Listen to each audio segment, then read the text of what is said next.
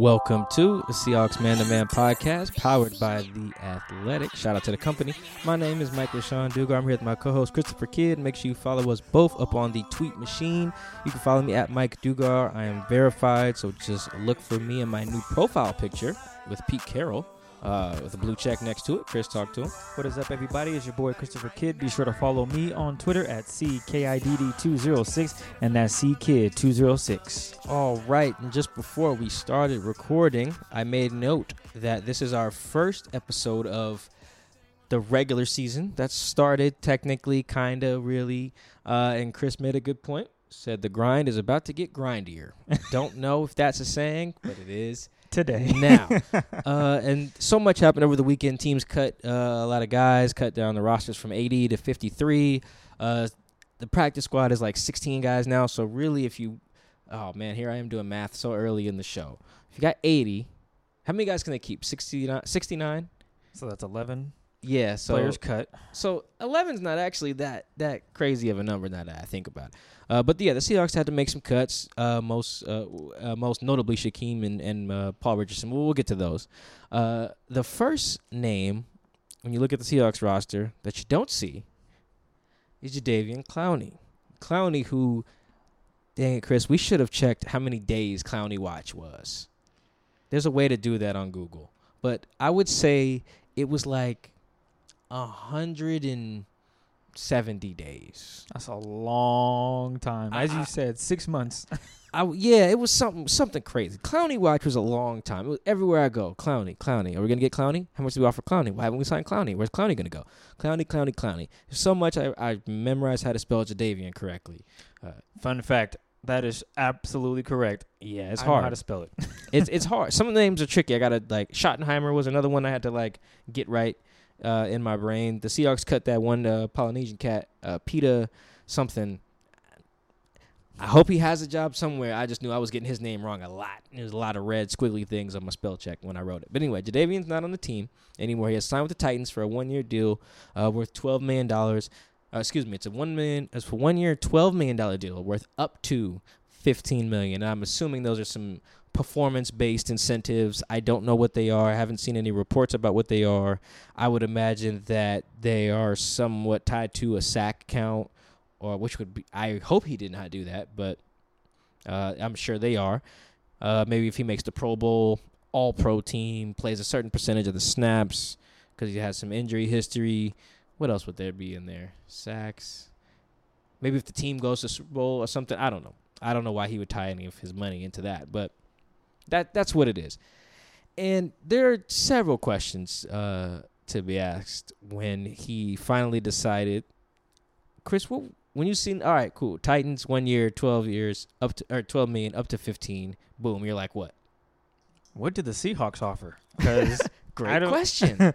that's really weird. I mean, I, the initial reports that I've heard and I that I've read, they were somewhere between 15 million and 19 million. Okay? Who's that? Is what the Seahawks are offering? Yeah, that's that's rumors. I'm not saying this is accurate. That's just what I've heard. And then for the final deal to happen, and he's starting at 12 million with incentives to make three more. I'm thinking he just didn't want to be in Seattle at this point. It's another good conclusion. Keep it going. I don't understand how you take less money if indeed the Seahawks did offer you up to 18, 19 million dollars and you were not satisfied because initially you wanted 20. Okay, they're two, 20 plus. 20 plus, excuse me. He So- wanted DeForest Buckner money. and he didn't play like DeForest Buckner, unfortunately. Injuries and all that, we get it. But my question was going, what's so what's so cool about the Titans? I mean, they have a good running back in, in Henry, who is a bowling ball, aka the Juggernaut. But outside of that, I mean, They have a good quarterback, I think. you no, think they don't. They don't. you think uh, he was really, really good. he was very year. efficient last year. He was outstanding Uh, last Russ year. is elite. That's okay? a fact. That's a fact. Imagine if Clowney were, were to come back, the Seahawks pass rush just jumps up now, but that didn't happen. I don't understand the move. It doesn't make sense to me. I, I have no the word. I I don't know what to say. It, it's just a weird. The whole thing was weird, as you said. This lasted over a hundred days. I'm gonna figure out how many days this was. and for him to just go to the Tennessee Titans, I don't know. I mean, best of luck to him, of course.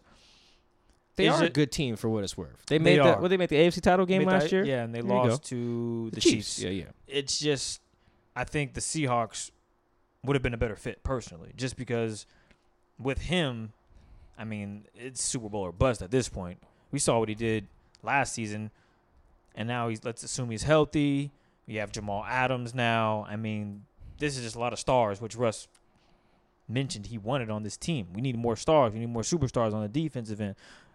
He got him, but not bringing back Clowney. It was like, ah, it would have been nice for the Seahawks to get him back, but I mean, salute to him. He's with the Titans. He's happy. He's back with Mike Vrabel, who he's worked with before. He's also worked with Ken Norton, as we, as you pointed out, off wax. Yeah, like familiarity is like whatever, man. it's just a whole weird thing, and I'm sure a few things that I mentioned, you'll mention and touch on, and give more examples of how you really felt, because it was just it's just weird. I don't understand. so I looked. Um, I just I didn't know which date to start with, so I just typed in March 11th because for some reason that date sticks with me. That might be the day the NBA shut down. Uh, but from then till today, when we are recording Monday, September 7th, that is 180 days on the nose. So he signed though, so two days ago. So I mean, give or take, we're, li- we're looking at 175. 180, 175 days of Clowney watch, which is way too freaking long. And that doesn't count like the combine too, because that's what we are talking about, and like it goes it goes back pretty far. I do think free agency does ultimately come down to two things. If you if you're a team and you want a guy, you'll pay for him. Seahawks didn't do that. Fact. Check. That doesn't matter. I don't care if it's a quarterback, defensive end lineman, whatever. If you want a guy, you'll pay for him. Cap space is a myth. You'll make it happen. As the Saints just showed, showed us over the weekend, reportedly, they're willing to like borrow some cap money from another team to get somebody. Like it was, it, it's cap space is a myth. Like you, if you want a guy, you will keep him or you will go get him. That's just a fact. Second thing, if you're a free agent and you want to play for that team, you will. I Didn't mean, that, that sounds like oversimplification, but it, it's like if we can get into the weeds of some things. If you want to play for Team X, you will go to Team X. That is, it's simple, right? You won't have to like mull it or get this like bidding war going on in the media with agents or whatever behind the scenes, the GMs and what. No, if you want to go there, you'll go there. they didn't want to pay him, and he didn't want to go.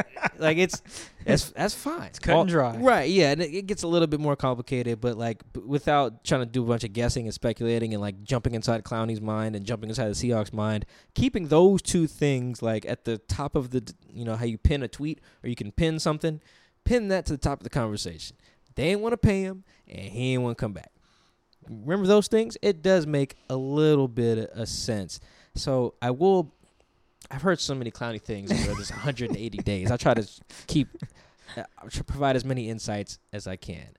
I initially heard that their offer was very low. That he came out of the gates like, "Yo, DeForest Buckner got that. I'm better than him," you know. Um, and then the Seahawks were like, "No, you're not." Did you see your production? Yeah, it's like uh, says who.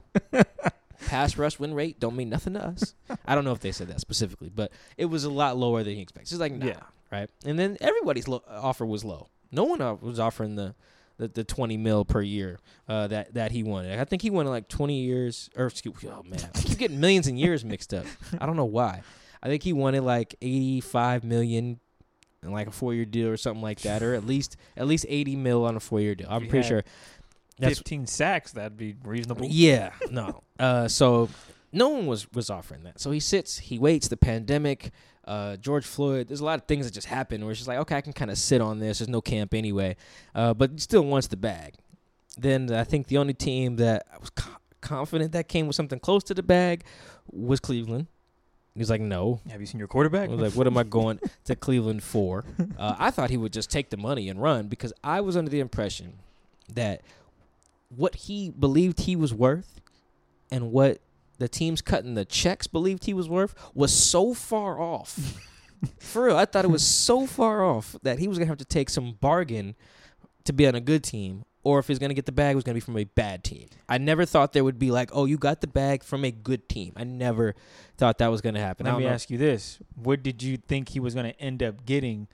Let's say he goes to a bad a team. bad team. Yes. What was your? I mean, I'm, I'm not saying you sat there one of these like, you know what? I think he'll get this much. But if you can go back and think, oh, if he went to this bad team, how much do you think that bad team was willing to be willing to pay him? And he was like, you know what? Let's do it. I thought the teams like the Jets or the Giants, um, teams with new-ish coaches, Cleveland has a new coach, wanting to make a splash in free agency, uh, with money to spend, which all of these teams um, were like in that same. I thought either the New York teams was a possibility, and I thought that Cleveland was like a possibility of like teams who I don't think are run very well, although Cleveland's getting better, I think. Um, would be like, okay, we want to make a splash. You want to like do something big in free agency. We got the money. Let's just get Clowney, right? I thought that those would be the team. He would have to do that. And then I thought, okay, if you really want to play for a contender, Baltimore, Tennessee, even Philly or uh, Seattle, you're gonna have to take a huge pay cut. So I thought he was kind of holding out, waiting to see if one of those good teams got desperate enough to up the bag. And I knew Seattle was never gonna get that desperate without an injury, a serious one like a a, a Jay Reed or something like that. Maybe even Benson or Bruce, like be out for the year type of thing. And It's Yeah. like, oh shoot, now we. But I didn't think that was that was really going to happen. If if nothing else, if that did happen, an injury, I thought they were going to make a trade before they just was like, here, here's 18 million bucks. uh, I do believe the Seahawks offer. It didn't get better, but I think they came a little bit closer to what I think he eventually realized that yo, I ain't gonna get this 20 from nobody who's worth a damn. All right, let's try this 15 thing. But then teams were offering 15, and he was turning that down. And I I believe the Seahawks came within that realm too. So it got really tricky. I'm just like that's when I kind of simplified it in my head. He's want to come back. Yeah, He don't come back. That was my take on it. He can. He that, he can make that decision. Cool. Power to him. D- yeah, doesn't matter. Feel you. Have fun in Nashville. Here the food's great. You know, got homies who who love going to Tennessee. Feel you.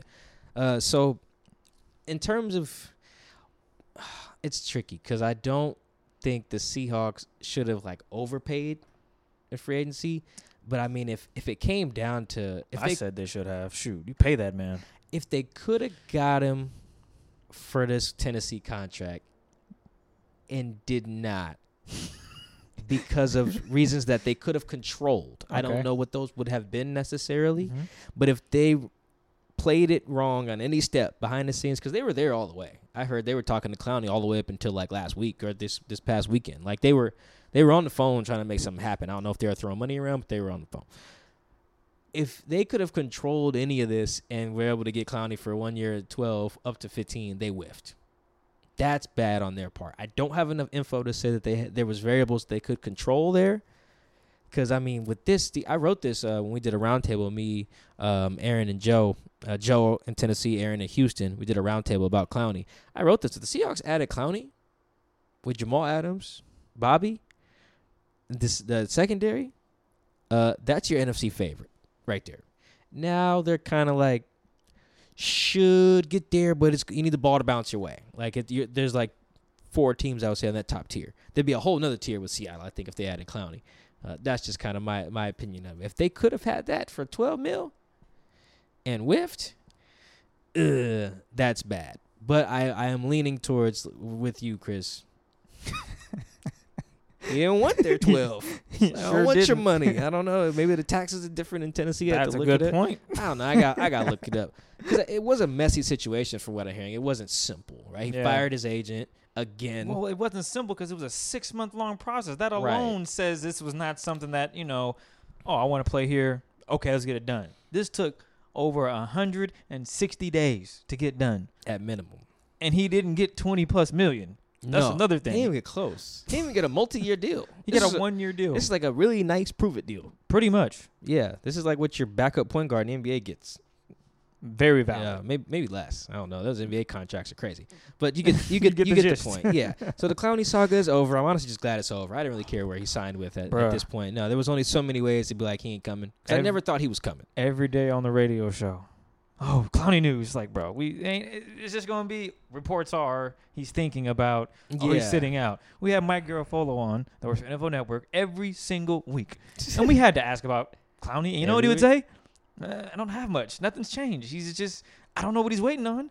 He's he hasn't made a deal. He hasn't said he's gonna come back yet, but he's just sitting at home. I don't know. Don't have any new scoop for you. This is one last thing on Clowney before we move on. This is important to remember. The Seahawks could have afforded Clowney, even at the twenty million dollar number, especially at the start of free agency. It would have been they would have had to make some tough calls, but shoot, they did that anyway, right? Right? They Yeah. dumped guys like Justin Britt, dumped guys like DJ Fluker. Um, they probably could have afforded to not do some of the the um, RFA tenders that they did. Those are guys like Hollister at like three mil, David, Moore at two, which they restructured. Restructured. Yeah. he's now uh, I don't know. I think it's like one point eight, something like that. I, I I don't the- remember. it got changed. There's some there's a signing bonus in there Okay. now, and then there's some incentives in there as well. I don't know the specifics of that deal. Those two things I do know, uh, according to sources. Uh, not doing doing that deal. Uh, the Carlos Hyde deal is like ki- a little expensive in terms of Wasn't what you. six million? Nah, I think it's like three. Okay, I'm but in terms of like if you're trying to really save some money for a, one guy, yeah, you gotta. you got to cut some. You know, that's your that's your number two running back at best, right? Is- That's your you're going there, Carlos. Uh, let's see, and you drafted a running back.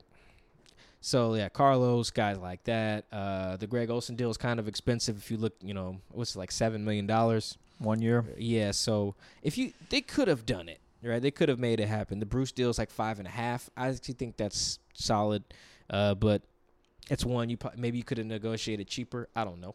So there was ways to definitely pay Clowney, and even after paying those guys, they still had the money to do it because you can always manufacture cap space. You can undo some of those deals I just I just named. Those are probably all the most expensive ones. Did I miss an Yeah. expensive one? Clyde, Olsen. Yeah, those are. Yeah, Bruce. Um, What was Benson's? Benson's like three mil. That's fine. Okay, Three mil's fine. That one. I mean, you those- could have also just not done that one, but I mean, that's you coulda fine did, too. You know, two mil, one point five mil. He probably still would have came to Seattle, maybe. Uh, yeah, no, there was But definitely to your ways point- to make it happen. Exactly. That's yeah, my point. At I as think well. the um, you're looking at. I mean, honestly, the the where it gets really tricky with their books is you got Demo at two at that time, Yep. Demo at two, like Jacob at three, and then B Jack at like two, I think. So you're looking at like, what's that, like seven, Seven, and eight some million. change on three dudes who aren't going to start. It's a like lot that, of th- right? Like, just look at that right there. It's some the depth, time. but it's guys who won't even start. Meanwhile, you cut Tedric Thompson, who's only making two, right? So, you know, DJ Fluker was like four, but Justin Britt was how much? I don't think cutting KJ should have been on the table to get Clowney. I think that was just you, you're you're fixing one problem and creating another. Another. So Mhm. I, I never thought that was on the table, but they had the money. That's the moral of that story. So for anyone who thinks that like they did not, oh, the BJ Finney deal. oh, that's- that was a big one. That's the other one. And Brandon Shell, too. They're like, there's other. They could have made the money work. They just chose not to. I don't really fault them for that. Just don't. I don't want anyone going away from this thinking the Seahawks couldn't afford Clowney. No, they didn't want to afford Clowney. Very, very big difference. That's their prerogative. We just got to make sure we look at it uh, that way. How many sacks? One last thing on Clowney. How many sacks does he get this year, Chris? Uh, I'd say seven or eight. I'll put the over under at seven and a half. Where are you taking? I'm taking the seven. So you take the under. Take the under. I will take the under on that as well. So good luck to him. Yeah. Good cat. All right, we got some roster news. Yes. We do. We do have some roster news that I'm gonna selfishly pat myself on the back for breaking. Shout I out never Mike. really get to be first on nothing big. You know, it's I get like little minor transactions, which I'm appreciative of. But this one I actually got the Seahawks. Surprisingly, is probably the only surprising cut of the weekend. Cut Shaquem Griffin. Here's why I'm surprised. Shaquem, I thought, was gonna get a legit shot to be like a defensive end and back up Bruce at like strong side linebacker. And I think that teams like to well, I know Pete does. He likes to give guys an off season to train for something. Like that's why he's big on like year two or whatever, year three for a lot of these guys. Because if you think about it, when you're a rookie, when you come out, you do combine training, right? For like however many weeks or months, you know, you're not focused on pass rush or route running or whatever. You're trying to get your 40 time up, trying to get your bench time up, or excuse me, you don't do the bench in time, but you know what I mean. Like you're trying to do things that aren't football related necessarily. They're, it's just like training for the Olympics or whatever. When I when you have a re- a real off season, you can go like specialize. Like Shaquem worked with a pass rush specialist. Uh, some guys go work with like a route running guy or whatever. You know, you you you find your niche and you go work on that craft all summer or whatever, and then you come back and we see what you can do with it. I thought he would get that shot, and they were like, nah. So I was like legit, legit shocked there, and that was actually one of the ones where people seemed like hurt by that. Did you see some of the feedback on that? Yeah, well, I mean, he was the biggest story for that draft. When you go back and look at it, I mean, Who was the first pick in that draft? Was that Baker? I believe. Oh man. I Yeah. believe it was Baker, Yeah, I think Baker and Shaquem are probably two of the biggest guys in that draft. but it was the story. Yeah, You know, yeah. he does. He's missing a hand. Yep. The odds are stacked against him. Didn't get a combine invite initially. I mean, there's just a, a lot that happened with him, and his brother is already in the league. And yep. if you've been following them or knew just a little bit about them, you knew how important their relationship was. And if any team is going to make a history, make history, make a big move, it's going to be the Seahawks. Right. And for them to go out and draft him in the fifth round, when they did, how they did it, and to bring him with his brother, I mean, that was touching it's an amazing story. Yeah. yeah, and that pulled at everybody's heartstrings. Yep. Yep. and yep. now you're, you know, is he gonna make the team? You know, th- again, the odds are already stacked against him, right? I mean, you look at the Seahawks roster going in that year; it's not gonna be easy. He's a fifth round pick. It's not guaranteed to make the team. He's No. gonna have to work just as hard, right. but he makes the team. And he, you know, he gets out there and plays week one, and okay, he's that- not- that didn't he- go well. He wasn't ready yet, and that's fair. I mean, you're just throwing him out there to the wolves, and he's just not ready. Yeah, But that was weird. But he got yeah, go ahead. better week by week, month by month. You know what? He's he's he's improved. He's someone that could be useful in the pass rush. We saw him and his brother for the first time. Not sure if this is accurate, but it looked like maybe in first time NFL history where two brothers combined for a sack. I'm pretty sure that's the first time. I'm pretty sure it is too, but I don't know how to find that stat or just type in brothers that get sacks. I don't know. I think that someone might have tweeted it out. Anyway, I, let's go with that. If someone call us on it if we're wrong, but I'm pretty sure I, I that's the first that. time ever that that's happened. Yeah, I mean, and for me personally, when I read that he was cut, I kind of saw this happening just because of how deep this roster is on the D line. I mean, they got a lot of death pieces. I believe that he would also end up on the practice squad. I didn't think he was going to get cut, and that was it. There was just too much attached to it. The Seahawks know how important the relationship between Shaquille and Shaquem are. I just had a feeling that they're going to bring him back, and he'll be on the practice squad with a chance to prove himself and get back to it and get back on the field. He's just going to have to work even harder now. And I know he's going to be up for it and it's an opportunity for him. I mean, he can get stronger now. He can work on his game a lot more. This is actually probably going to benefit him because I don't. I mean, how much does he weigh? A hundred and Nah, he's he's in the twos. he's in the twos. He's listed at 227, but I don't think he's 227. so we'll say, well, I'm not gonna even guess I think how Pete much he said weighs. at one point he was rushing at like 213 or something like that. So he's probably 205 or something to be uh, real. He put on some weight in the offseason, but I never asked him. okay, he's already undersized, but I really believe in two three years he can be a vital piece to this team because he's really quick and fast, and he knows how to use his his body. He can dip low. I mean, he's just a he's lightning. He's faster than Shaquille when he ran the 40. I mean, that says enough right there. Yeah, no, it, it th- there, there is room. Well, okay, so here's why it sucks to be on the practice squad, right? Um, there is definitely downsides to it yeah. for sure. Well, here's the risk that Seattle was willing to take as well, because when you cut a guy that's not a veteran, a vested veteran, which is like four They more years, snagged. they hit the waiver wire, Yep. right? When you hit the waiver wire, anyone who plays fantasy, you know, you can claim a guy, Yep. and he's yours now. So they took that risk. They figured we're willing to give the other 31 teams a shot at this guy. Yeah. Um, and that's so that's what goes into like cutting guys as well. Like even if they didn't think he was necessarily better than like a Ben Burr-Kirven, but they kind of had a feeling that like mm, if we cut B- BBK, Arizona's gonna scoop him, Yeah. right? Or the Ravens or whatever, right? You, you kind of have that intel that you're supposed to gather. I thought it was very shocking that considering his profile, Mm-hmm. um, and the last time he was on tape, which tape is very important this year because in the preseason, the last time he was on tape, he sacked Aaron Rodgers. Yeah.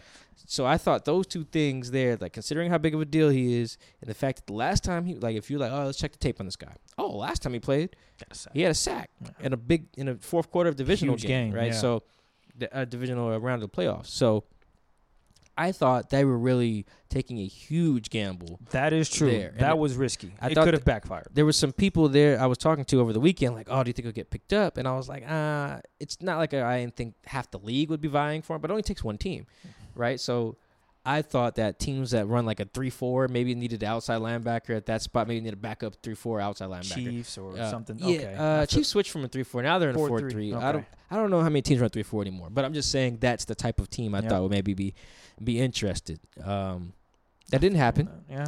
The downside of the practice squad for someone like Shaquem is you run into the possibility that uh so like I said, the practice squad sixteen guys. Four of those guys you can protect every week so that no team can snatch them to their roster. Practice squad. and you I think you have to declare that like this week the Seahawks have to declare it Tuesday. Tuesday by like one o'clock Pacific, you have to declare like, hey, you can't no one can sign Shaquem, Cedric Lattimore, Aaron Fuller, Aaron Fuller and Danny Etling. and yeah, and, and uh, yeah, our, our Thursday. Yeah, you actually probably should uh, Yeah, protect your just, QB just every to be week. sure. Yeah, just get in a QB case. on there. That's a good point. So let's say they do that. Well, I don't think there's a limit on that.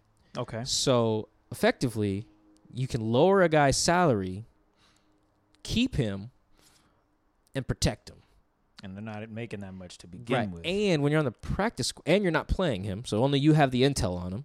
Uh, and and uh, when you're on the practice squad, you don't spend a lot of time working on what you do because you have to pretend to be the other Other team, guys your every week. team. Right. Like I remember talking to Tedric Thompson about the practice squad his rookie year, and was like, "Man, I played receiver a lot, right? Because they needed to simulate whoever." Well, that ruins Right. my point of improving your game on the practice it's squad. very hard to get better at what you are tasked to do because like yeah you could be a running back on the practice squad or whatever but maybe this week they need you to pretend to be Dante Fowler because that's just how you're built. I don't know. That's just a name, right? Maybe you have to pretend to be Leighton Vander Esch or whatever because they need to simulate where he's going to be on the field when they play the Cowboys. You know, you get what I'm saying. So you Yep. don't get a lot of time to really in practice work on what you are supposed to be doing. You do a lot of special teams and you do a lot of whatever else you got to do to get the other the starters prepared for the week.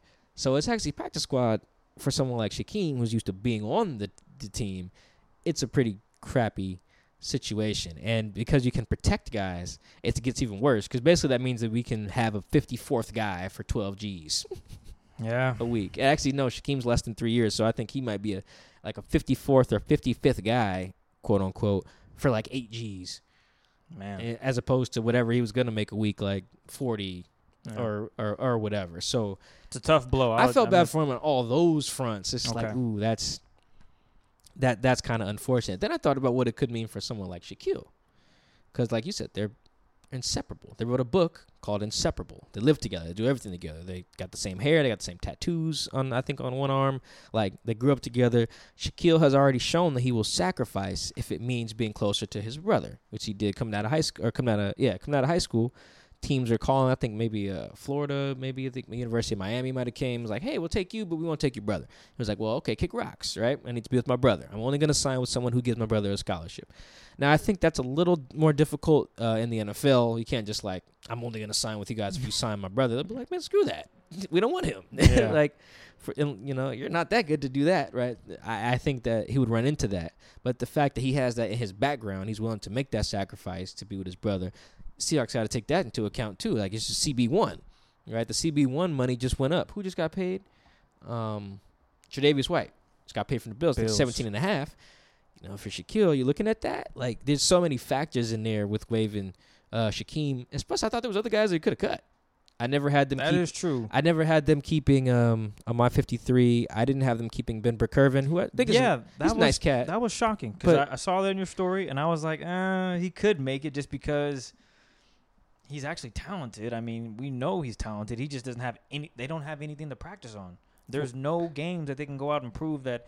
Like Shaquem didn't have an opportunity to prove that he is worth to being on the team as opposed to being on the practice squad. He just didn't have that shot because there was no preseason. You can only do so much in practice. Well, yeah, and then Ben only played four defensive snaps last year, and then so well. Here's the other thing: Ben plays mostly weak side linebacker. I think he's been doing a little Mike stuff on like the third team, but Mike linebacker. That I mean, so but either way, I think if you're the Seahawks, this is kind of how you look at your linebacker depth. You say, hey, we need a middle linebacker, strong side linebacker, and a weak side linebacker. And we need backups for all three of those guys who are competent. Cool. You got Cody Barton to back up Bobby, you got Jordyn Brooks to back up KJ, and you got Shaquem to back up Bruce. Somebody's got to be the odd man out. Thought it would be BBK, and it was not. Um, so that was an interesting one. Uh, I thought they didn't need four tight ends. They still have four with Luke Wilson, Jacob Yeah. Hollister, uh, G Reg, and um, no, no, no, no, no, Uncle Will. Will Will Dissly. So I th- I thought that was interesting that they uh, made that move. Will or excuse me, Luke Wilson is someone who's a veteran. So you could have easily been like, "Hey, Luke, we love you. We gotta, we gotta dump you, but stay around, right? You know, like we don't have to subject you to waivers because the waiver part is huge. You don't know what the other thirty-one teams are gonna Yeah, do. They'll pick you up. You don't know what their injury situation looks like. They could have a guy pull a hamstring in his last last practice and like, oh, all of a sudden this team needs a linebacker. You just lost the guy you thought you were going to get back. I think that happened with them with uh, think Gary Jennings, maybe Austin Calitro. They had a guy that they claim that they cut who they didn't think would get claimed. I think it was Calitro. Uh, who was another guy that they kept initially? Oh, Linden Stephens, the cornerback, uh, who who made it. He eventually got waived, but he was another dude. I was like, huh, you probably could have put him on the wire, maybe. That was that was my thought. I mean, either way, Shaquem's back, But I Yeah. think for someone like him, um, is there anyone else they w- uh, put on the practice squad that's not usually a practice squad guy? All right, what about Penny Hart? Uh, nah, he's he's been up and down. I think, but he's mostly like he doesn't have like Shaquem. Shaquem's played in games. Yeah, I guess he would. I guess Shaquem is probably because that's because Yeah, I'm looking at it. No one's really like had any serious burn. Um, yeah, besides Shaquem, right. So that's a t- everybody pra- else is rookies. like the so let's say there's 16 guys on the practice or on the practice squad. 15 of them are like, cool, I'm still in the NFL. Yeah, Whereas Shaquem's like, dang, I got demoted, right? And that's, I don't know if he's like that. I would just assume I haven't talked to him or anything, but that that's a tough reality uh, for him. I don't think it had anything to do with. I don't think it had anything to do with him like being too small or whatever. I really just think they figured, hey, we can probably get a 54th or 55th guy out of this for eight G's. Yeah. The NFL teams are cruel in that way. Because if you're an NFL team, like, what's the difference between paying them 40 G's a week, 8 G's a week? I mean, come on, you're an NFL it's a business move, man. The Seahawks went all business on this one. That would be my guess. I, I'm not reporting that officially. No one's told me that. Yep. I'm just that would be my guess. I mean, my guess on it. So we'll we'll see. The rest of the roster wasn't that shocking, other than the P. Rich move. That was weird. I, they, but we talked about it off wax. But yeah, that was kind of dang. They brought in P. Rich. I'm thinking, oh okay. I guess Josh Gordon, the door's closed, and then boom, news on him. So that's glad you brought up Josh. That's my theory. There, I got two theories, kind of. Theory one. Let me get my theory. I need a theory hat for the show, like conspiracy theorist Mike segment. Uh, my my guess would be that they signed Paul Richardson with the thought that they weren't going to have Josh Gordon. That it just wasn't going to be a thing. They didn't have any have any updates on that. And then they got a hunch of some sort after, like, hey, either this is where the two theories come in. First theory is, hey, someone else is going to sign Josh if you do not very soon. I don't know what team they would. Let's say like the Niners, because all their receivers are hurt. I believe, like all of them. I think they have like one healthy receiver. I feels like. Thankfully, they have George Kittle, uh, and Jimmy G can't throw anyway, so it doesn't matter. But let's say like, oh, you hear, oh man, hey John, the the Niners are about to sign Josh. If you don't, okay, cool. Where's Josh at? Is he still in Bellevue? Let's get him down here and sign this deal.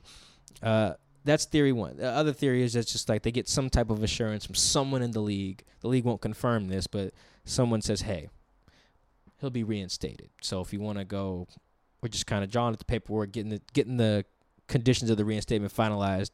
It's gonna be a thing. Cool. We sign him. Hey, P. Rich, sorry about that. Love you. Here's the seventy-five thousand dollars signing bonus we gave you. Hope you didn't buy a Tesla. Right? Uh, I don't know what he did with the money. Uh, here you go. Love you. Keep in touch. Don't call us. We'll call you. I, that would be my get. Otherwise, I mean, Chris, how else do you justify like cut signing a dude Sunday and cutting him Saturday after he practices one time? Yeah. It's not in pads. Like P. Rich didn't look terrible in the one practice. Yeah. Not enough to just cut him. Yeah, it's one of those things where we, this player we believe is much better in the upside, and we liked what he brought with the what he had what he did with for us last season with the production, the time we gave him, and in that situation, it just comes down to, yeah, we're gonna roll with Josh Gordon here, and we're sorry about that, but you understand it's a business move, and this is where this this is the move we're gonna go with. And for what it's worth, I don't know if he'll be reinstated. I, I just don't. I haven't heard anything about it. Uh, but I would guess that the Seahawks are not just to sign Josh um, and make it public that they're like, oh, hey, Josh is back without like any inclination that he's going to be able to play. Pete says they're like crossing their fingers and they haven't been told anything, but I have a hunch that like they, they were told something behind some, you know, they made text. that move. Yeah, behind closed doors or something. And this is an interesting one, uh, Chris. I'm gonna see what you think about this. With the the roster as currently constructed, Okay. let's say they get Josh. Yep. Right. Let's say they keep seven receivers. Like let's say they dump someone else when they get Josh. So they keep Tyler Lockett, DK Metcalf, Philip, David, Freddie, John. John Ursua, and then they got they got Flash. They have Will Dissly. They have Greg Olsen, and they have Chris Carson, and Carlos. Let's throw Carlos Hyde in this too. Is this the best set of weapons Russell Wilson has ever had? Not only uh, I can bring up pull up some other rosters if you would like. No, I'm thinking in Um, my head just before Tyler Lockett, Baldwin, Jermaine Kearse. Man, no disrespect to the ones before him, but I think yes. When you look at what Tyler Lockett has been doing these past three seasons, I mean, he has Mike jumping up with joy, top ten route runner. Because he is, but go ahead. You have DK Metcalf, who is proving to be a force, a Mhm. problem. and he was second in receiving yards last year, only to who was To, it? to, to Tyler. no, I'm talking about in out of all the rookies, he was second. Oh, AJ right? Brown had a thousand. AJ, so he was third then because what's his name beat him up by I think like seven yards or so. Terry McLaurin. no, homeboy with the Niners. I'm forgetting his Oh, name. broke his- Deebo, yeah. D, Did Terry not have more than? I don't think Terry did actually. I think Terry I- was I really swear good last DK year. was number three. He was third because I thought Maybe. it was. All I'm saying is, the upside with this unit, wide receiver wise, is scary. And then you Terry have, had more. Terry had more. Terry had 919. I think DK had even 900. okay, so he was Uh, third or fourth. Long story short, DK, Tyler, Phillip. Deebo had 800. Sorry to keep cutting you off. No, you're good. Those weapons that he has, al- a- along with a healthy running back in Chris Carson and a tight end, whether it be Greg Olsen or Will Dissly, he has weapons. Now it's how the Seahawks want to use those weapons. If they're just going to hand the ball off the whole game, I don't know if Russ is going to be able to throw the ball to DK, throw the ball to Ty Lockett, throw the ball to Greg Olsen, get Phillip Dorsett running around deep passes. But with the weapons they do have, I think they're going to tap into hopefully something new with their offense. And I touched on this last season when I'm saying, you know, if Tyler Lockett mix it up, don't just have him running streaks and posts. Let's have him. Let's do a screen for Tyler Lockett. Let's get guys going downfield blocking for him because I believe he's fast enough and he's quick to get in and out. Let's do that with DK, who is also pretty physical.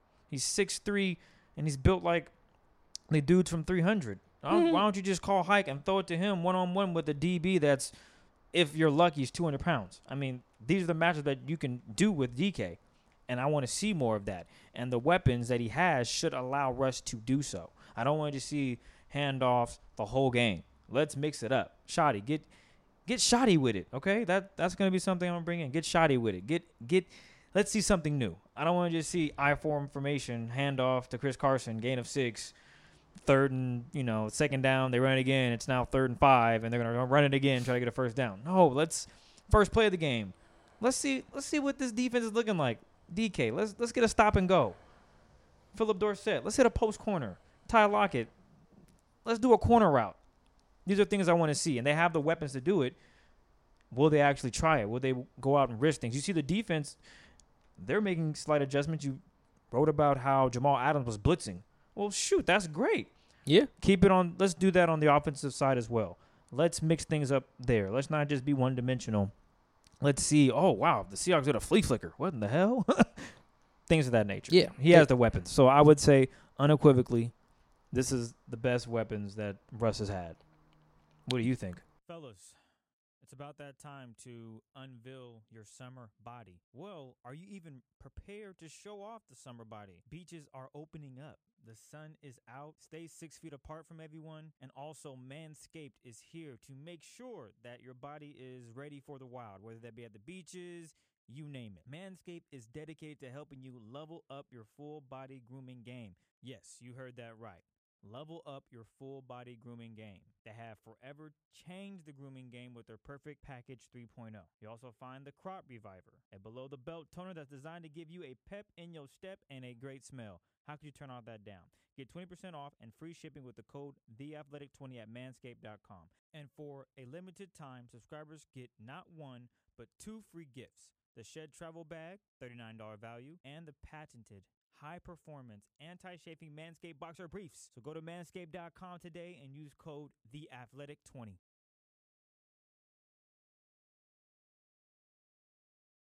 Yeah, I think I, I was thinking about this last night when I was doing Monday musings. Uh, the 2017 group on paper was really solid. The 2017 group has Doug, uh, Jimmy Graham, who I know people don't like Jimmy, but Jimmy was good. Really Like, good. Yeah, One Jimmy had best 10 tight ends ever. He had, t- had 10 touchdowns that year. P. Rich was really good that year.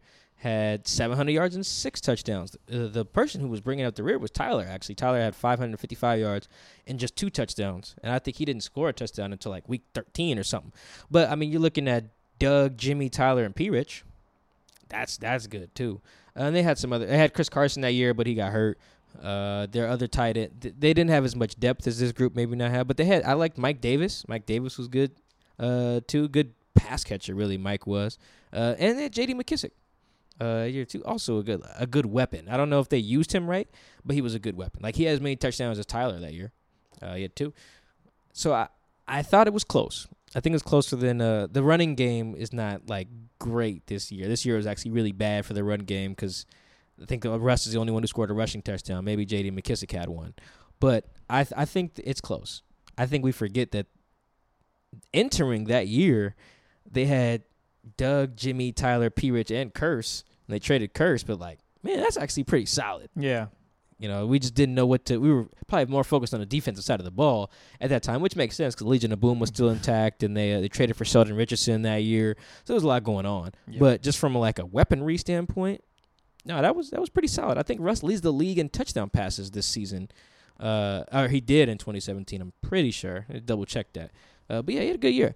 But yeah, this 2021 with Josh Gordon, I think it the the ceiling for uh, Josh Gordon is pretty crazy. The ceiling for a DK is pretty crazy. Uh, we've kind of already seen what I think is Tyler's ceiling, uh, which is still really high. And I think if they get a full year of Will Dissly and Greg Olsen, that's probably the best one-two combination they've ever had at tight end. Yeah. And I think Chris Carson's a really underrated pass catcher. I think he's really, really, really good. I think like I don't think there's much to show that Chris is like any worse at it than like this will sound crazy, but like McCaffrey or Zeke or Saquon. I, I think he's just as good as those guys at catching the rock. Like he's really good, and he runs through people. So when you get him the ball, he's gonna do the same things that those other guys are. He's just not as fast as all those other guys I just named. That's the big difference. But yeah, I, I think it's really close. 2017 would be my vote. I don't know. Am I missing 2015? Were they stacked up or something like that? I don't think so. I think 2017 is good because P. Rich was really good that year, and he like pushes them over the top in terms of having a third guy. I don't think P. Rich did much his uh, in that 2015 year when Russ was really good. I know they had Jimmy, they had Doug, they had Lockett, they had Kearse, and I think it kind of like they had Marshawn. Obviously, Thomas Rawls went off. 2015 was a good one too. That was a good one too. But I'll go with 2020. Having Yeah. Jo- having Josh Gordon and DK is two guys whose ceilings are higher than anyone Russ has ever had. Specifically DK. and that says a lot right there. Uh, yeah.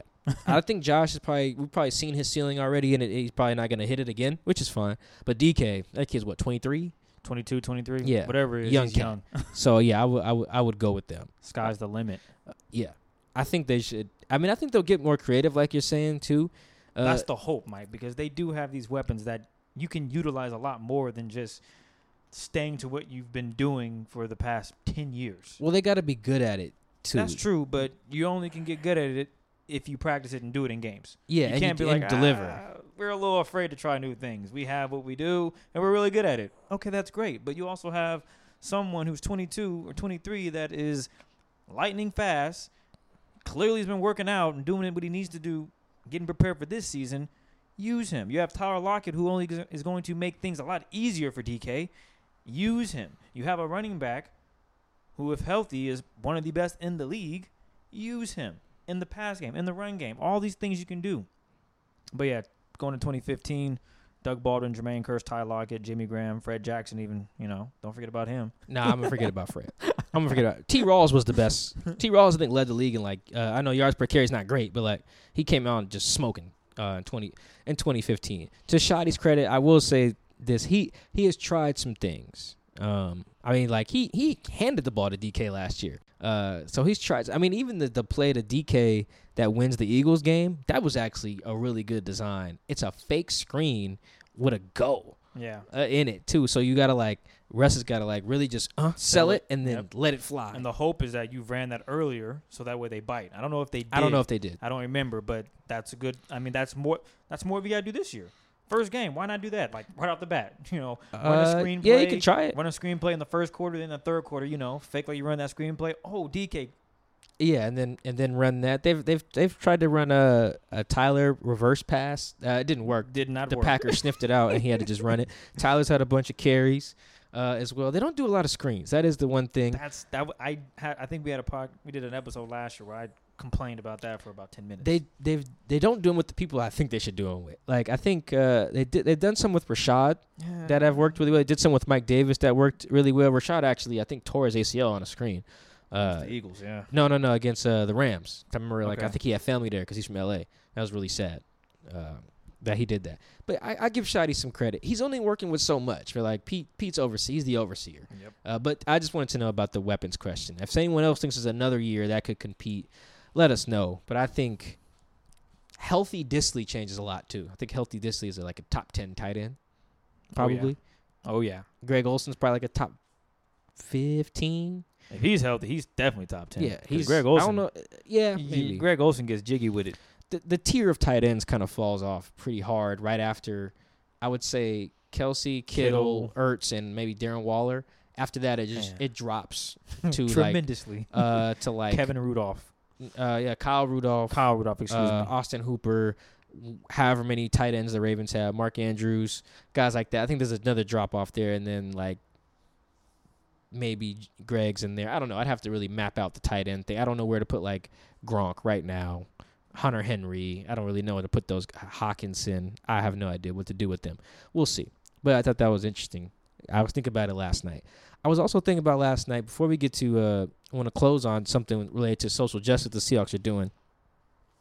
I was thinking about some of the Seahawks off-season moves because now we kind of have the whole picture, right? Like we know what their D line looks like, their O line. Uh, they put Phil Haynes on IR. I don't know; it doesn't really affect things too much. Uh, but now that we kind of have the whole picture, Chris, their moves didn't really pan out that well. I mean, we'll see with TBD on some of them. Like a TBD move would be like Jarran Reed, giving him two years, twenty three. I don't know how that'll pan out. If they get the 2018 version of Jarran Reed, great yeah. perfect deal. Uh, if you get the 2019 version of Jarran Reed, probably not a good deal. Probably an overpay. So we'll see. I don't know. That one's a TBD. But like the, they chose to let Quinton Jefferson walk to the Bills for like, he got like six and a half million guaranteed or something like that. I think it's two year, thirteen million dollar deal. And they, I- I'm assuming they did that to because they believe in LJ and Rasheem and B-Jack to some extent, who are all kind of like the five tech guys who can move inside that Michael Bennett type of role.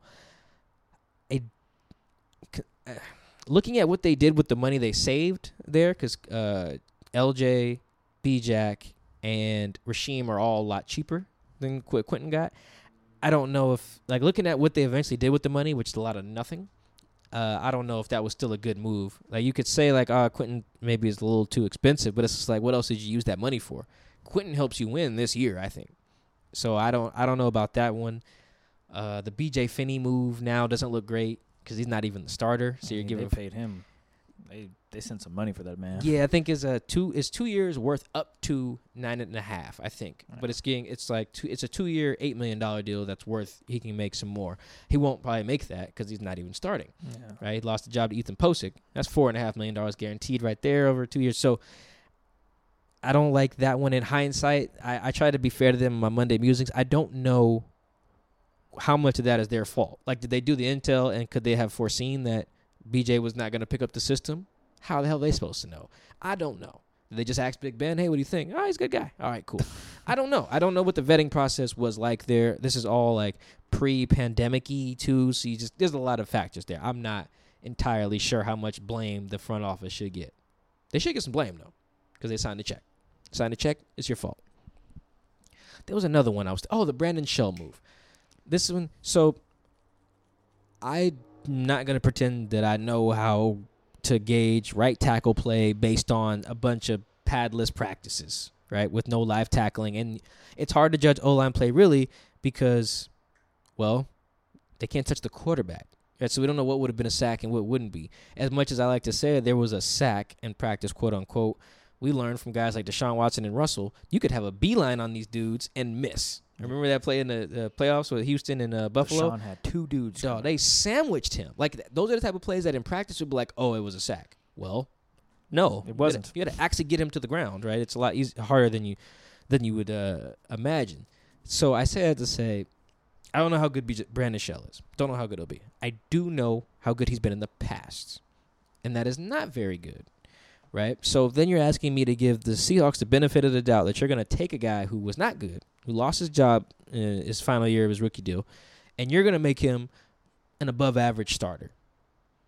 I don't trust him to do that. And isn't uh, Ogbuehi starting?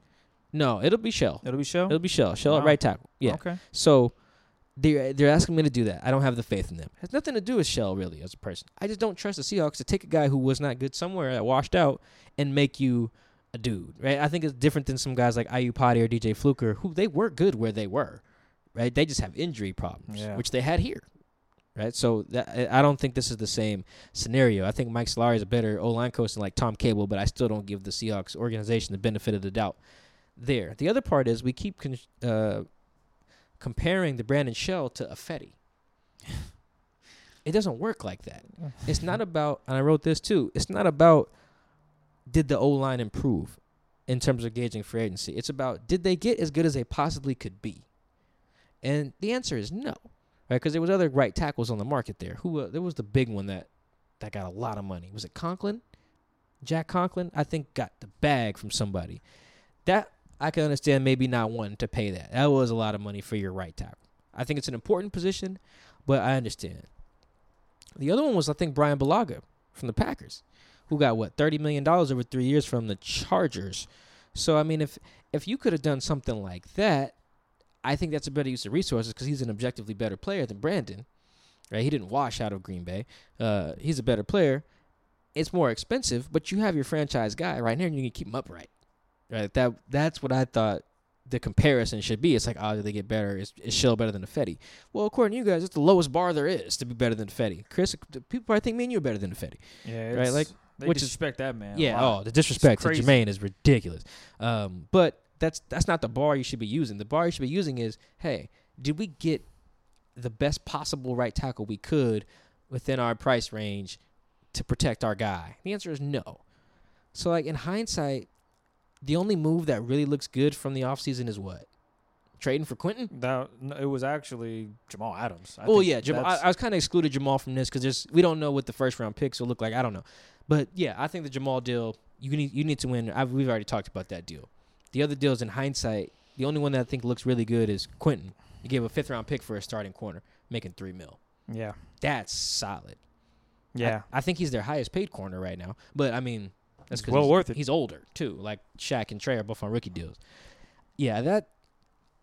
I'm gonna continue to be critical of their offseason in that way, but I think that I just want to note that because it shouldn't go overlooked. Because I mean, am I missing a move here? I don't think any of those look good in hindsight. Really, we'll see on the LJ and uh, Rasheem over Quinton Jefferson thing, but I don't think that had to be an either or. You know, yeah. it could have had LJ, Quinton, and Rasheem. Why not? that? Yeah, it'd be ex- more expensive, but it'd be better. Speaking of the offseason, we actually got a question. This is from Jeff at Excessive Farce. He wants to know Was this the worst offseason of the Pete Carroll, John Schneider era? Failure to address pass rush, weird draft, mortgage failure with Jamal Adams, somehow spending 60 million cap space without adding any real impact players. Um, I wouldn't look at it as well. I disagree with the impact. Well, impact is subjective, right? Like how you you're impactful relative to your uh your price tag. Like I think Bruce be, probably be worth the money this year. Um, I think Quinton will be. Oh, I guess they didn't spend money on him. Who else they spend money on? I think Greg Olsen will be good. I don't know if it'll be like seven million dollars. Uh, good. I mean, yeah, you just heard me kind of be critical of the offseason. I thought I thought they placed too much value on certain cats. Like I thought some of those RFA tenders were way too expensive. I don't know if it's the worst. What's some other bad off seasons they had? Let's see. Last offseason was solid, wasn't that? Trading for Clowney, trading a third round pick. Well, the Clowney deal doesn't look great in hindsight either. You just borrowed Clowney and gave up a third round pick and Jacob Martin. So I don't know about that. Nah, actually, I would have done that. I would have done that. That's fine. That's worth a one year rental on Clowney. 2017 offseason wasn't great now that I think about it. That's the one where they, I think they, they pay Eddie Lacy. Oh, They the pay Luke. incentives. They pay Luke Joeckel, which was a bad deal. They pay Oday Aboushi. It's another bad deal. Uh, Malik McDowell hurts his face that year. Like the, the offseason was not great, but they also get Chris Carson, Shaq, and Demo out of that too. And Naz Jones was solid that year too. So the draft, the draft was okay. I don't remember free agency being great at the time. They usually don't spend a lot of money in free agency, so it's hard to be like really bad. But this year, I thought I was like indifferent maybe to start free agency, and now looking at the whole thing, I just don't. I, I don't feel great about it. The Jamal Adams trade is good though. yeah, that, That kind of just like, honestly, trading for Jamal and Quinton. If you end up having the best secondary in the league, it's a pretty damn good offseason. yeah, and I think I think those guys are gonna help uh, the D line be a lot better too. I, I made this point when I said that the Seahawks are probably gonna go should go to the Super Bowl. Everyone thinks like, oh, our corners are gonna have to cover forever. I, I look. Do you know how much time, like when you say uh, how much time it is from the snap to the throw? About Three, two, two to three seconds. two to three seconds. I think the leader last year was like Kirk Cousins. His, his average his average time to throw was like three seconds. Like he had the longest. I think it's not that much difference between a sack and getting the ball out of your hands. It's really it's hundredths of a second. It's it's not like oh we have to cover for centuries now. Like even last year they were they, they weren't covering forever. They just weren't covering well. that was the problem. Yeah. So, and I also think that people only equate a good pass defense with uh, your D line. No, a good pass defense can be anywhere. It can be like really good secondary, corner, safeties, wherever. It all needs to just you know work together as is. So, I mean, how many snaps are in a game? Eighty something. Yep. How many sacks are you probably gonna get? Like two. Uh, how many of those are gonna be pass plays? Like let's say like forty-five. of them. 30. Let's say Okay. 45. 45 dropbacks Yep. in a game. Maybe you get two sacks, right? So that means 40 other times the ball got out of the quarterback's hands. I don't fault a team who's going to be like, "Hey, yo, let's let's be the best we can be at at creating bad things for the offense when the guy does get it out of his hands." Right? Cuz he's going to get it out of his hands. It's just we're not going to sack him every play. I don't care if we have Joey Bosa, Aaron Donald, both Bosa's and Melvin Ingram or something. You're just not going to get to the quarterback every time, right? So if your idea is, all right, when the when they do get the ball out of their hands, we knock it down, we pick it, we hit the hell out of them, something, right? That's going to happen more often than not, and I think you can create a good passing defense that way. I think the Patriots have been doing that for years. Chris, when's the last time the Patriots paid somebody on the D line? Well, that's just been the Patriot way, which I thought the Seahawks should try years, to right? emulate. When Yeah. was the last time they paid somebody? They let go of what? Chandler Jones. They, They let go of Trey Flowers. They don't pay anybody. They restructure everything and make it about the team, and they Well- figure it out from there. Well, they paid. I feel like they paid secondary guys, not not not like guys who are lesser than. I mean, like guys who are DBs. Like I feel like they've been one of the teams that have like invested in the secondary, versus Secondary. the pass rush They get- financially. They get a pass rush by committee. They still They- draft pass rushers and stuff Yeah. like that and sign them, but it's not. It's like they're gonna get pass rush with guys like Chase Winovich or whatever, and he'll get seven sacks and or gotta- whatever. Yeah, or Dont'a know, Hightower. He gets six. I mean, it's a it's a pass rush by committee, and that's what the Seahawks are maybe trying to emulate, and hopefully that works out. I think that it can only work when you have an elite secondary like the Patriots do. And the Seahawks have tapped into that secondary where you look at it and go, "That's pretty good." But I am, real quickly, I still believe that you need to have a good enough pass rush because those two three seconds go by real quick, and depending on who you're guarding, week in and week out, those two to three seconds can feel like ten. Imagine Julio getting, a, you know, instead of two seconds, he gets a third one. No, yeah, that That's it that is is a whole new route combination he just did on your DB. yeah, And depending on who you're playing week in and week out, can they scramble? What's their pocket? What's their presence in the pocket? Like for example, with Russell Wilson, okay, we need to get him and sack him now. We don't have time for him to be running in circles because you know what happens? Your DBs get tired, and that allows for the receivers to create something else out of their behind, which he did with Doug Baldwin all the time. that's true as well. But that's all I wanted to add to that. No, no, that, that that's a fair point too, and I think, I think good secondary play has a trickle down effect. I think if like the Seahawks pass rushers aren't just like complete scrubs. We know Right, that. if- yep. If if last year they were only getting two two point oh five seconds to get there and weren't right, if you're giving them two point oh whatever, some more hundredths of a second, man, Rasheem will get there, man. Bruce will get there. Benson will get there. They're not like complete bums. Yep. They just need some help. Yeah. They have it, in my mind. They have enough that they will be. Uh, it wouldn't surprise me if like a bunch of dudes on this team just have four sacks, like a bunch. And that would be pass rush by committee. Everybody is filling in and doing it. that only I think can work when you have an elite secondary. If you're just trying to just like, oh, we'll just never have that one guy. No, no, no, that will not work. I think we we talked about that with Joe Fan on the show, and we've just talked about that before. You can't just be a team with no superstars up front. This ain't like some NBA the 04 Pistons or something like that. It just don't it don't work like that. But if you do have some, if they have elite help, then I think you can kind of balance that. You can balance that out a little bit, especially. Shoot, Jamal probably get like three, four sacks himself. Yeah. Like it really wouldn't He's surprise me if you got like Jamal with four, Rasheem with four, LJ with four, Jerry with four, Benson with four, Bruce with four. Like there's gonna be some guys getting there. Maybe Poona gets one or two. Like you can you can figure you can figure it out. I think when you have elite guys, even if they're not getting sacks, like all right, cool. So you're getting the pressure, and then Jamal picks it off, or Quandre picks it off. Or Quandre have like three picks last year in like five games. Like he makes it happen. Shaq's gonna get his hands on the ball. Dunbar is really good. We're forgetting about Marquise Blair. I think their secondary is gonna be solid. Well, solid enough to have a trickle down effect that they're giving those guys that extra hundredths of a second or whatever to get home.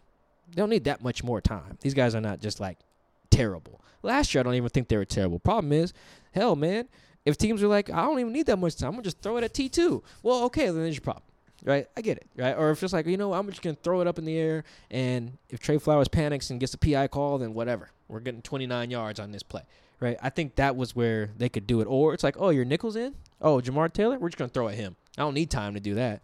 That was their issue. Now it's just like, oh, where am I gonna throw it? Oh, I'll throw it here. Oh, bat it, pick, whatever.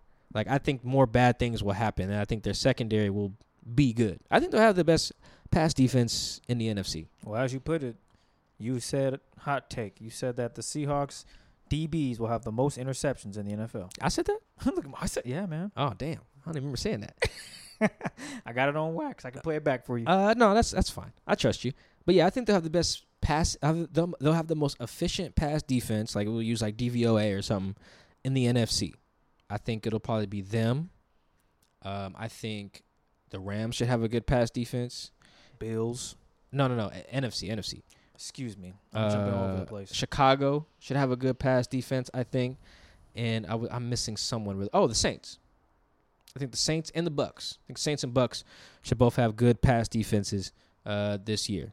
I think they all have the like elite guys who can make it happen. I'm not sure on the Cardinals. I would guess, but I I, I don't know. We'll see how someone like Budda does uh, on their back end and other guys like that, uh, Patch Peterson and stuff.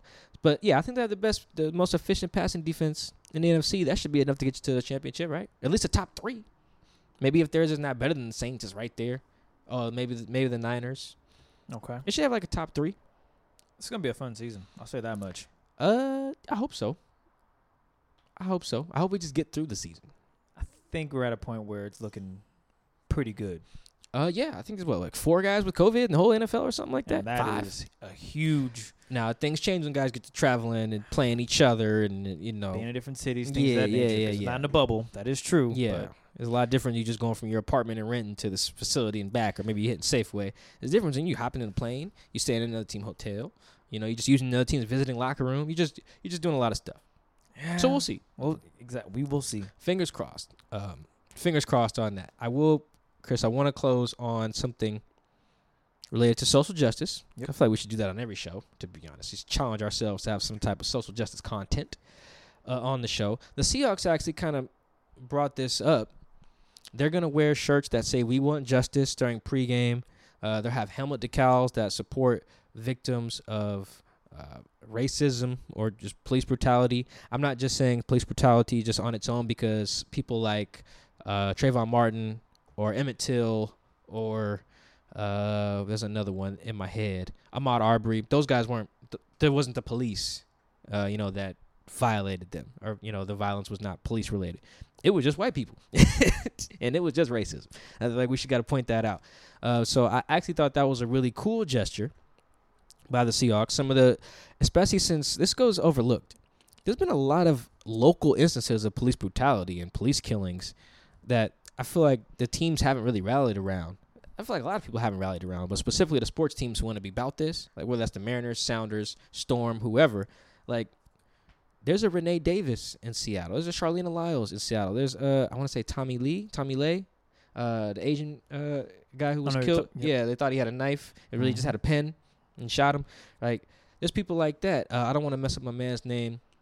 Uh, my man in Kent who got killed, or I think that was Auburn police. There's been a there's been a bunch. You know, uh, Manuel Ellis in Tacoma. Uh, that, that was this year. There's been some of those locally, and I I know we get caught up in the Jacob Blakes or the Breonna Taylor, the George Floyds, and those matter too. They all matter. That's the point of the slogan, Black Lives Matter. But like when you're when it happens in your backyard, like a lot of these are happening. Like if you really are with it, acknowledge them as well. So I thought that was a really cool gesture. Um, there's a lot of it, uh, info of it on uh, the Seahawks website as well. Guys talking about voting, why they're gonna wear who the whose name they're gonna have on their helmet. I think BBK is going with Breonna Taylor, DK is going with Emmett Till. Yeah, because he's from Mississippi. Yeah, He has that KJ is going with ah, I forget. I think it was KJ's idea. Um, But you know how this all kind of stemmed, I think? It was the growth of what Pete Carroll talked about and what changes he wanted to see. Because let, let's let's say Pete never does that, he never comes out and speaks about it. I don't know if this happens with the Seahawks players, if that makes sense. I don't know if they feel comfortable moving forward with such gesture. But now that Pete Carroll has spoke on it, and when I mentioned last week that he opened up doors for his players to have that trust and belief that oh, our coach is rocking with us do this, like he's Mhm. really trying to help. Now, oh, you know, we thinking about doing this. Great idea. Let's do it. And I think Pete just opened those doors, which is a great opportunity for these guys to get their voices out and spread that awareness in our backyard where we live and across the nation. Yeah, I think I think the having the people from their backyard is important. I think Pete kind of like creating the space to have them do it, like you're saying. I think Jody too, Allen Mhm. has probably played some type of role in this. Like she has to green light, I'm sure, all of this type of stuff. Like this, this, it gets up the chain, right? Pete only has one boss. I think it's her, right? So I mean, she's probably playing some role in the behind the scenes. I wish she would play one, you know, up front. But as cool as like the gesture is, the helmet decals and whatever, I don't want the onus to be on the guys to create these policies or like have a plan or be like it's their job to create action or do calls to action or like the NFLPA announced they're going to like facilitate meetings with local officials and police and the players. Damn all that. We're done talking to the police. Right? It's time to make demands and then like get those demands like acted on. And if not, let people know there's to be some consequences. And I think the best route, and I wrote about this today too, the best route for Seattle would be something like I'll pick an organization. I'll pick uh, Decriminalize Seattle. Have you heard of Decriminalize Seattle? Yeah. Um, I think uh, Nikita Oliver is behind that one. You say, hey, these guys have already doing the work. We know they've been doing the work.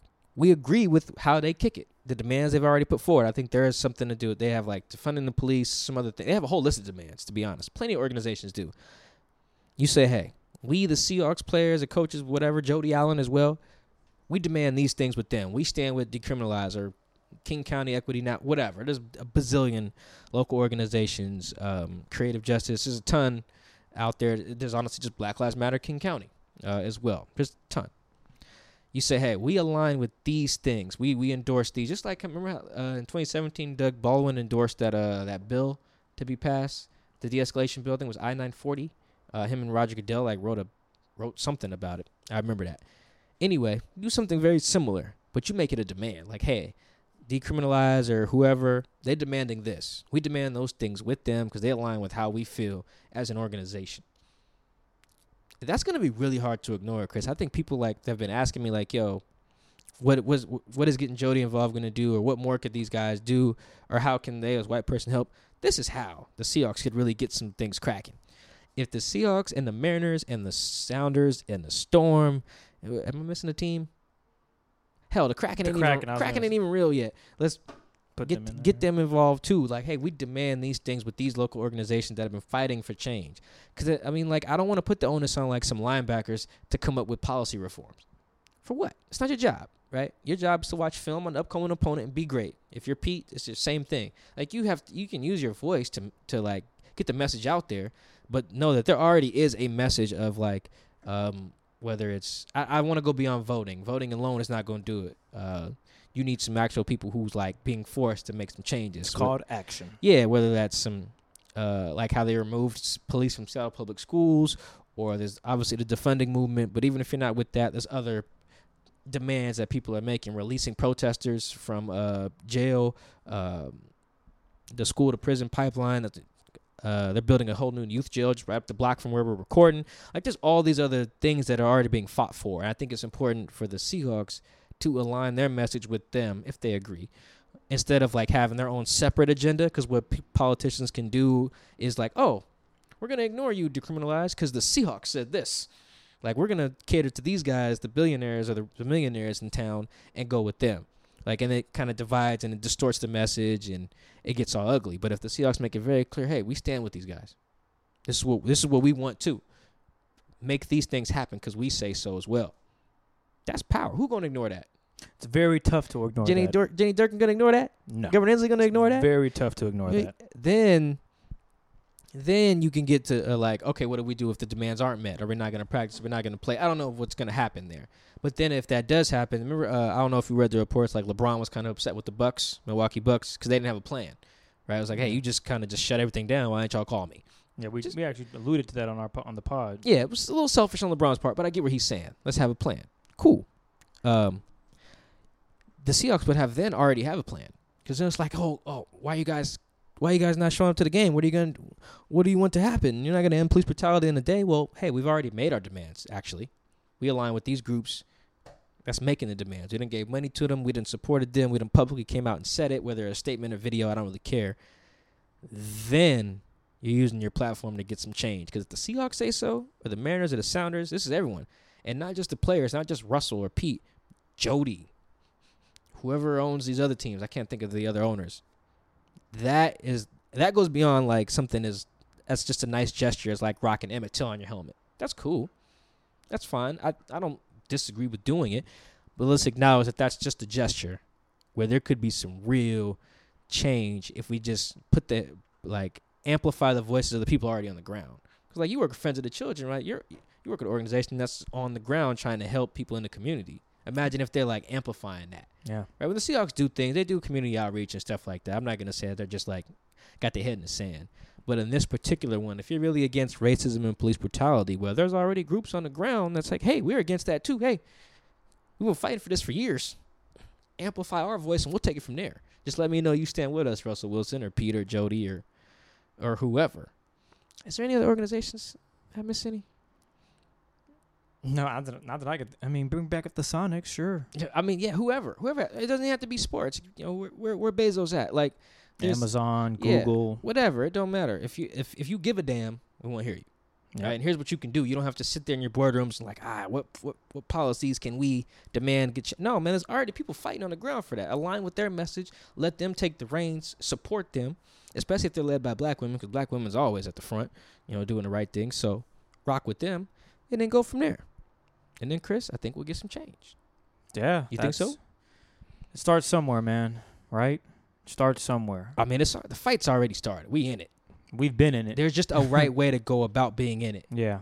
I think. Well, for for these guys, as I mentioned previously, I really do believe Pete Carroll standing up and making his voice known kickstart a lot of things, and this is one of them. And we want to see more of that. And as you mentioned, with other teams and other organizations, let's get you behind this too.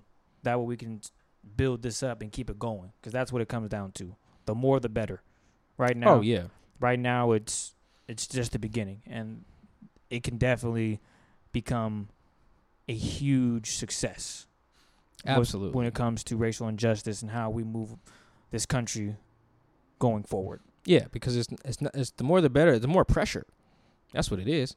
There's probably very few people who can put as put pressure on like someone like Durkan or Inslee or whoever to get some change than Russell Wilson.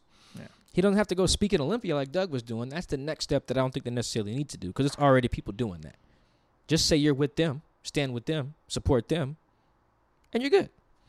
I like it. I like the gestures of the, the helmet decals too. I think the most important part of that is they got local people on there. Like, there's, there's Breonna Taylor's everywhere, and those are very tragic. There's also Charleena Lyles in our backyard, yeah and we can't forget about her and her family, or Emmanuel Ellis, or or whoever.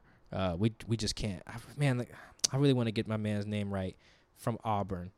His name, I want to say is is Giovonn Joseph McDade. Let's let's go with that. That was a really tragic story. Did you read on that one?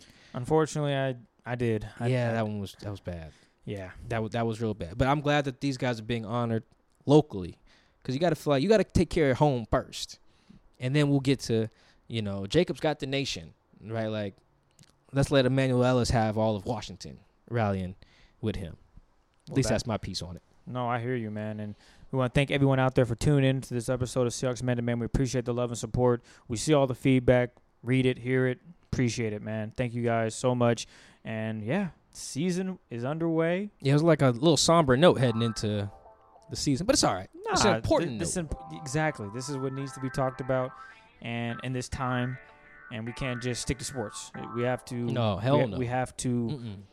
We have to make sure we touch on everything, and it's not just sticking to sports because that's not what this podcast is all about. No, hell no. So, again, we want to thank you guys for rocking with us. Appreciate the love and support.